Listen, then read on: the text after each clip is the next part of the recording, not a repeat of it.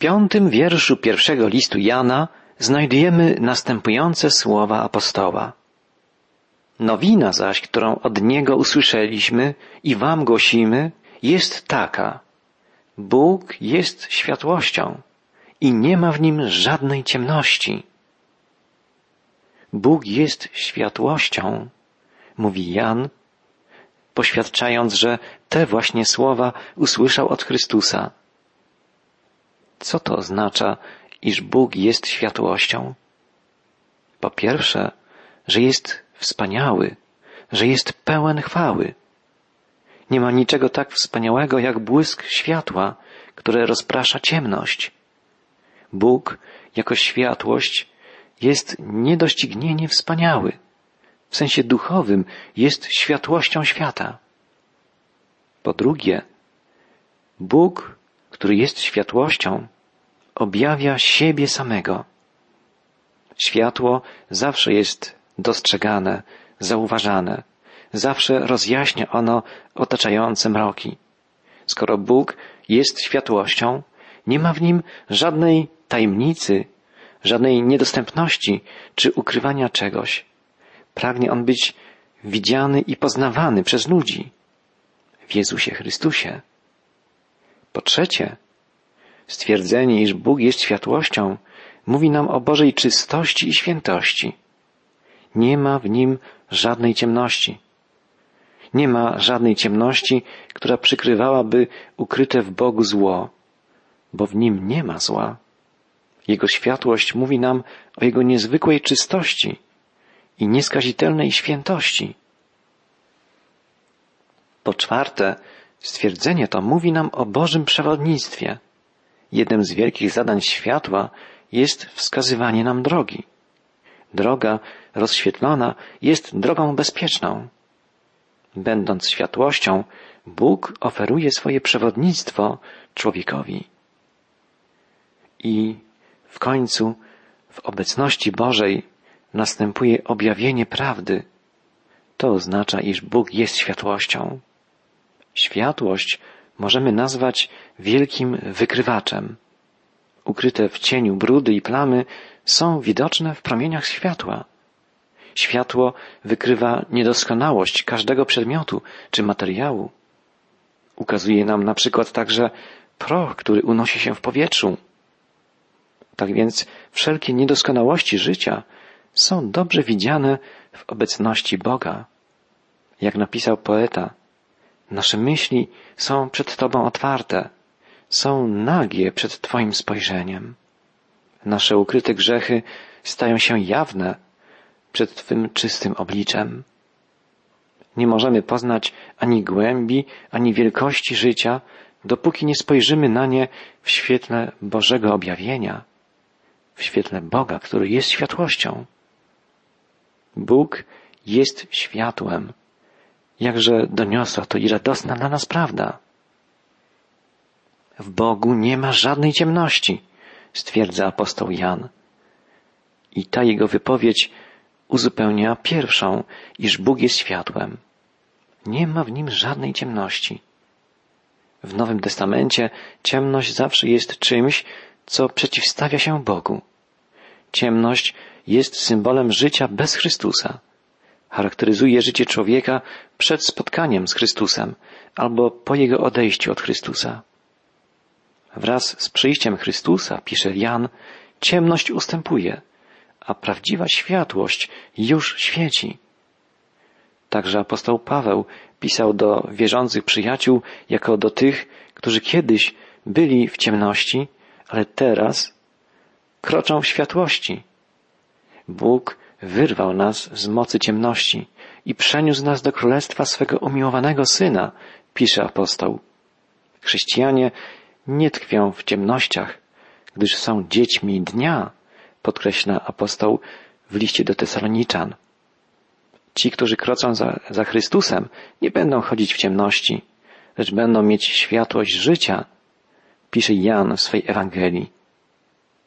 Ciemność jest wrogiem światłości. We wstępie do swej Ewangelii Jan podkreśla, że światłość świeci w ciemności, ale ciemność jej nie może przezwyciężyć. Jest to obraz ciemności usiłującej pochłonąć światło, ale ciemność nie jest w stanie tego uczynić. Światło przezwycięża ciemność. Ciemność oznacza życie nieznające Chrystusa. Jezus nakazuje swoim naśladowcom, by chodzili w światłości, by nie opanowała ich ciemność, gdyż człowiek, który chodzi w ciemności, nie wie dokąd idzie. Jezus jest światłością świata. On przyszedł po to, żeby wierzący w Niego nie chodzili w ciemnościach. Ciemność oznacza życie zagubione, życie po omacku, życie bez Chrystusa. Ciemność jest też synonimem chaosu życia bez Boga. Mając na uwadze pierwszy akt stworzenia, apostoł Paweł pisał, iż Bóg rozkazał, aby światło zajaśniało w ciemności. Bez światła Bożego świat znajduje się w stanie chaosu, a życie jest nieuporządkowane i nie ma właściwie sensu. Ciemność wyraża też niemoralność. Apostoł Paweł apelował nieraz do wierzących, aby odrzucili uczynki ciemności. Ludzie ze względu na swoje złe uczynki bardziej umiłowali ciemność niż światłość, pisze Jan w Ewangelii. Ciemność jest stylem życia bez Chrystusa, życia pełnego spraw, które nie wytrzymują próby światła. Ciemność jest wyjątkowo bezowocna. Rośliny pozbawione światła nigdy nie owocują. Ciemność to atmosfera zła, atmosfera bezowocna. To atmosfera, w której żaden owoc Ducha Świętego nie potrafi się rozwinąć. Ciemność łączy się z wrogością i nienawiścią. Jeżeli ktoś nienawidzi swego brata, jest to znakiem tego, że chodzi w ciemności, napisze dalej Jan w swym liście. Miłość jest światłością, a nienawiść ciemnością. Ciemność jest wreszcie miejscem przebywania nieprzyjaciół Chrystusa i ostatecznym przeznaczeniem tych, którzy go nie przyjęli. Chrześcijanin toczy bój z wrogimi siłami ciemności w tym świecie. Na zatwardziałych grzeszników oczekuje wieczna ciemność. Ciemność to życie oddzielone od Boga. Drogi przyjacielu, gdy oddalamy się od Boga, wpadamy w ciemność. W Nim, w Bogu, nie ma żadnej ciemności. Bóg jest światłem, które przezwycięża wszelką ciemność. Jan świadczy, Bóg jest światłością, a w dalszej części listu pisze, Bóg jest miłością. Czy znaczy to, że Bóg jest z jednej strony światłością, a z drugiej strony miłością? Natura Boga nie jest wieloznaczna, ani nie zawiera sprzeczności. Nie, Bóg jest światłością właśnie dlatego, że jest miłością. Światłość nie jest światłem zimnym, ostrym. Jest to światło rozsiewane przez Jego miłość. Przeciwstawiając się wszystkim fałszywym pojęciom o miłości, należy mocno podkreślić, że miłość Boga jest ciepłym, czystym, wspaniałym światłem. Ścisły związek pomiędzy światłością i miłością pozwala nam także pojąć, jak należy rozumieć ciemność, której w Bogu nie ma. Tak jak w miłości nie może być obecna nienawiść, tak samo niemożliwa jest w światłości ciemność. Tak Jan doświadczył w Jezusie Boga. Ważne jest, żebyśmy to pojęli. Dla ludzi nie jest rzeczą oczywistą, że w Bogu nie ma żadnej ciemności. W wielu religiach i światopoglądach odnajdujemy wciąż ponawiane próby przypisywania Bogu ciemności, która istnieje na świecie. I tak albo przeciwstawia się bogów dobrych złym, świetlanych mrocznym, albo samemu Bogu przypisuje się mroczne głębie, stanowiące rzekomo część Jego niepojętej istoty. Skąd bowiem miałyby pochodzić ciemności tego świata, jak nie od Boga, Stwórcy wszystkiego, co istnieje? Tego rodzaju myśli przenikały także do Kościoła wywierając wpływ przez to, że były dla ludzi pociągające, niezwykłe, ciekawe. Czy nie był to właśnie duchowy i głęboki sposób myślenia i mówienia o Bogu? Nie, Jan przeciwstawia się temu stwierdzeniu, że istnieje w Bogu jakakolwiek ciemność. Jan pisze, że jest to wykluczone. Jest on światłością. Nigdy nie musimy się obawiać, że w Bogu napotkamy coś ciemnego, czy choćby zacienionego. Nasza własna istota jest rozdwojona i często zawodzimy drugiego człowieka, tracimy jego zaufanie. I ten skażony obraz mimowoli przenosimy na nasze wyobrażenia o Bogu. Ale Bóg jest zupełnie inny. Możemy Go obdarzyć całkowitym zaufaniem, bo w Nim jest tylko sama czysta światłość. Jest to światłość Jego miłości, Jego świętości, dobroci i prawdy. Jak w światłości nie może istnieć ciemność, tak nie można żyć w społeczności z Bogiem i trwać w grzechu. Apostoł Jan pisze dalej, czytam wiersz szósty. Jeśli mówimy, że trwamy we wspólnocie z Nim, a chodzimy w ciemności, to kłamiemy i nie postępujemy w prawdzie.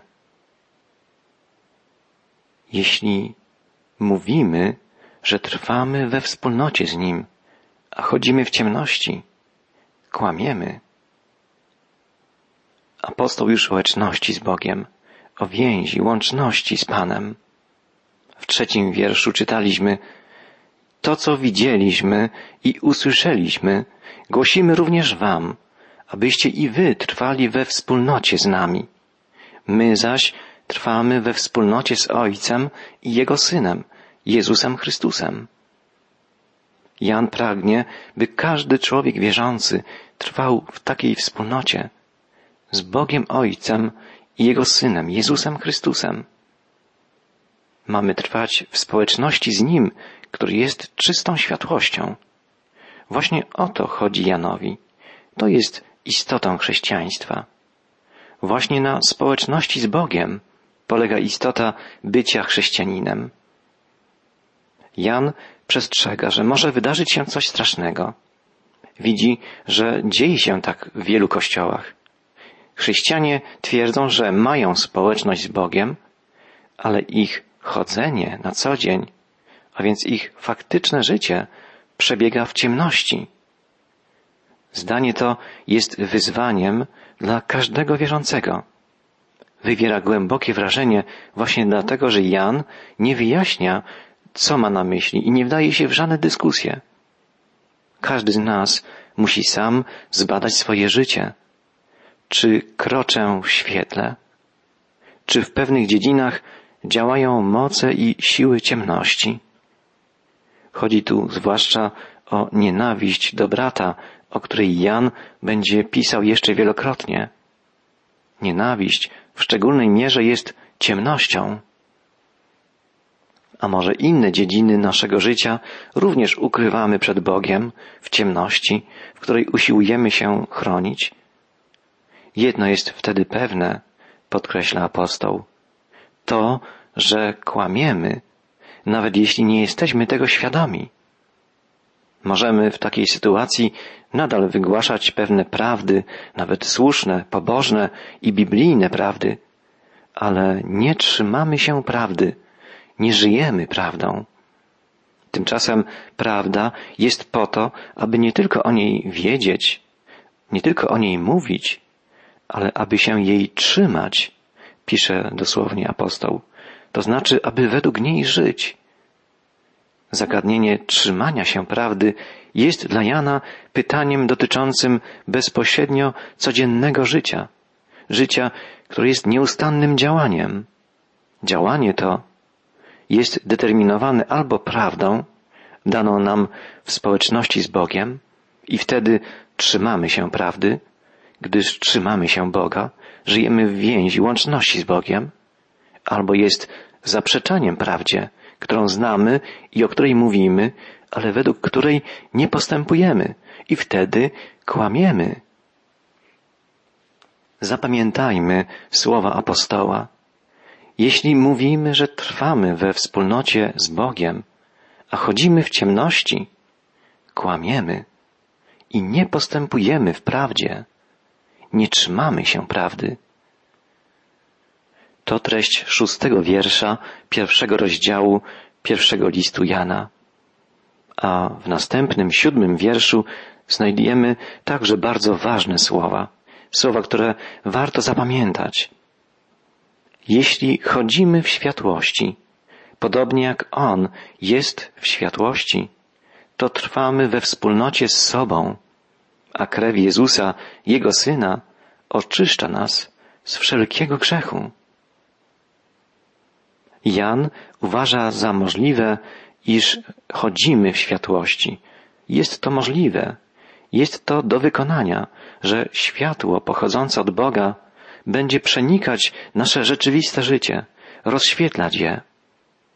My jednak pytamy z obawą, co będzie z nami, jeżeli zaczniemy chodzić w światłości? Wiemy przecież, jak bardzo realny jest w nas grzech. W jasnym świetle Bożym stanie się on widoczny dla wszystkich. Czy możemy do tego dopuścić? Czy nie zniszczy to naszej więzi z innymi ludźmi? A my sami, czy będziemy w stanie stać tak w pełnym świetle przed Bogiem? Jan odpowiada, właśnie wtedy mamy społeczność ze sobą i z Nim. I krew Jezusa Chrystusa, Jego Syna, oczyszcza nas od wszelkiego grzechu. Chodzenie w Bożej światłości nie jest równoznaczne z bezgrzesznością, z doskonałością. To, że chodzimy w światłości, nie oznacza, że prowadzimy boskie życie bez skazy. Nie, teraz sami nie możemy jeszcze stać się światłością. Podobni do Niego staniemy się dopiero wtedy, gdy ujrzymy Go takim, jakim jest On. Możemy jednak żyć w światłości, w Bożej światłości.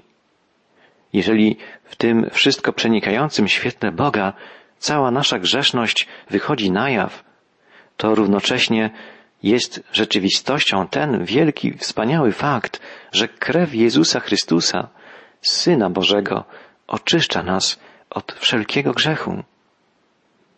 Jan pisze, jeśli chodzimy w światłości, podobnie jak On jest w światłości, to trwamy we wspólnocie z sobą, a krew Jezusa, Jego Syna, oczyszcza nas z wszelkiego grzechu.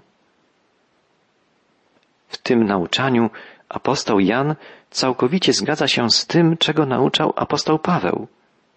Tak samo jak Paweł zna on całą rzeczywistość i moc grzechu, który oddziela nas od Boga, a więc i od prawdziwego życia. Dlatego natychmiast nawiązuje do tej właśnie myśli. Jeżeli nawet nie zdajemy sobie jasno sprawy z naszego grzechu, a nawet jesteśmy skłonni go się wypierać, to stajemy wobec całej jego grozy, wchodząc w Bożą światłość i mając społeczność z Bogiem. Co wtedy? Czy możemy liczyć na pomoc? Tak. To jest istota, rdzeń poselstwa, które głosi Jan i inni apostołowie. Istnieje środek, który może nas od grzechu uwolnić. Krew Jezusa Chrystusa, Syna Jego, oczyszcza nas od wszelkiego grzechu. Krew Jezusa Chrystusa jest w stanie sprawić to, czego nie jest w stanie osiągnąć ani nauka, ani technika, ani sztuka, ani żadna moc tego świata. Może oczyścić człowieka z grzechu tylko krew Jezusa. To właśnie jest rzeczą, której każdy człowiek potrzebuje bardziej niż czegokolwiek innego. W tym okazuje się wartość dobrej nowiny o Jezusie, wartość jedyna w swoim rodzaju. Nic nie może jej zastąpić. Sam środek zaoferowany nam jako ten, który oczyszcza nas z grzechu, jest czymś zdumiewającym, czymś niepojętym. Krew Syna Bożego.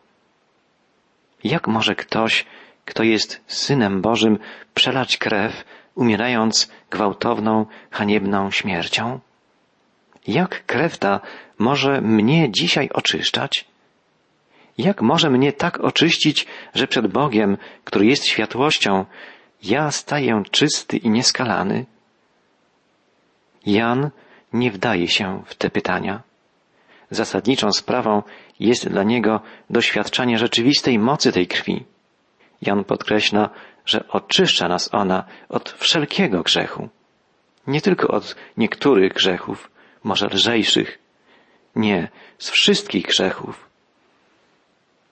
Każdy z nas może każdy swój grzech, choćby najbardziej odrażający i przewrotny, wynieść na światło Boże i może otrzymać oczyszczenie w krwi Jezusa. Co za nowina! Tylko dzięki niej możemy mieć rzeczywiście społeczność z Ojcem i z Synem Jego, Jezusem Chrystusem, a przez to możemy mieć życie wieczne. Rozumiemy teraz, dlaczego Jan stwierdza, że kiedy chodzimy w światłości, to wtedy mamy społeczność także z sobą. Na pierwszy rzut oka wydaje się, że jest odwrotnie. Czy nie dlatego uciekamy w ciemność, aby inni nie przerazili się naszymi grzechami, żeby nie odtrącili nas od siebie? Czy społeczność nie ulega rozbiciu wtedy, gdy grzech wychodzi na światło? Nie. Ta społeczność już jest rozbita wtedy, gdy ukrywamy prawdę naszego życia. Obawa, onieśmielenie oddzielają nas od innych. Jesteśmy zawstydzeni, jesteśmy przewrażliwieni, nieufni.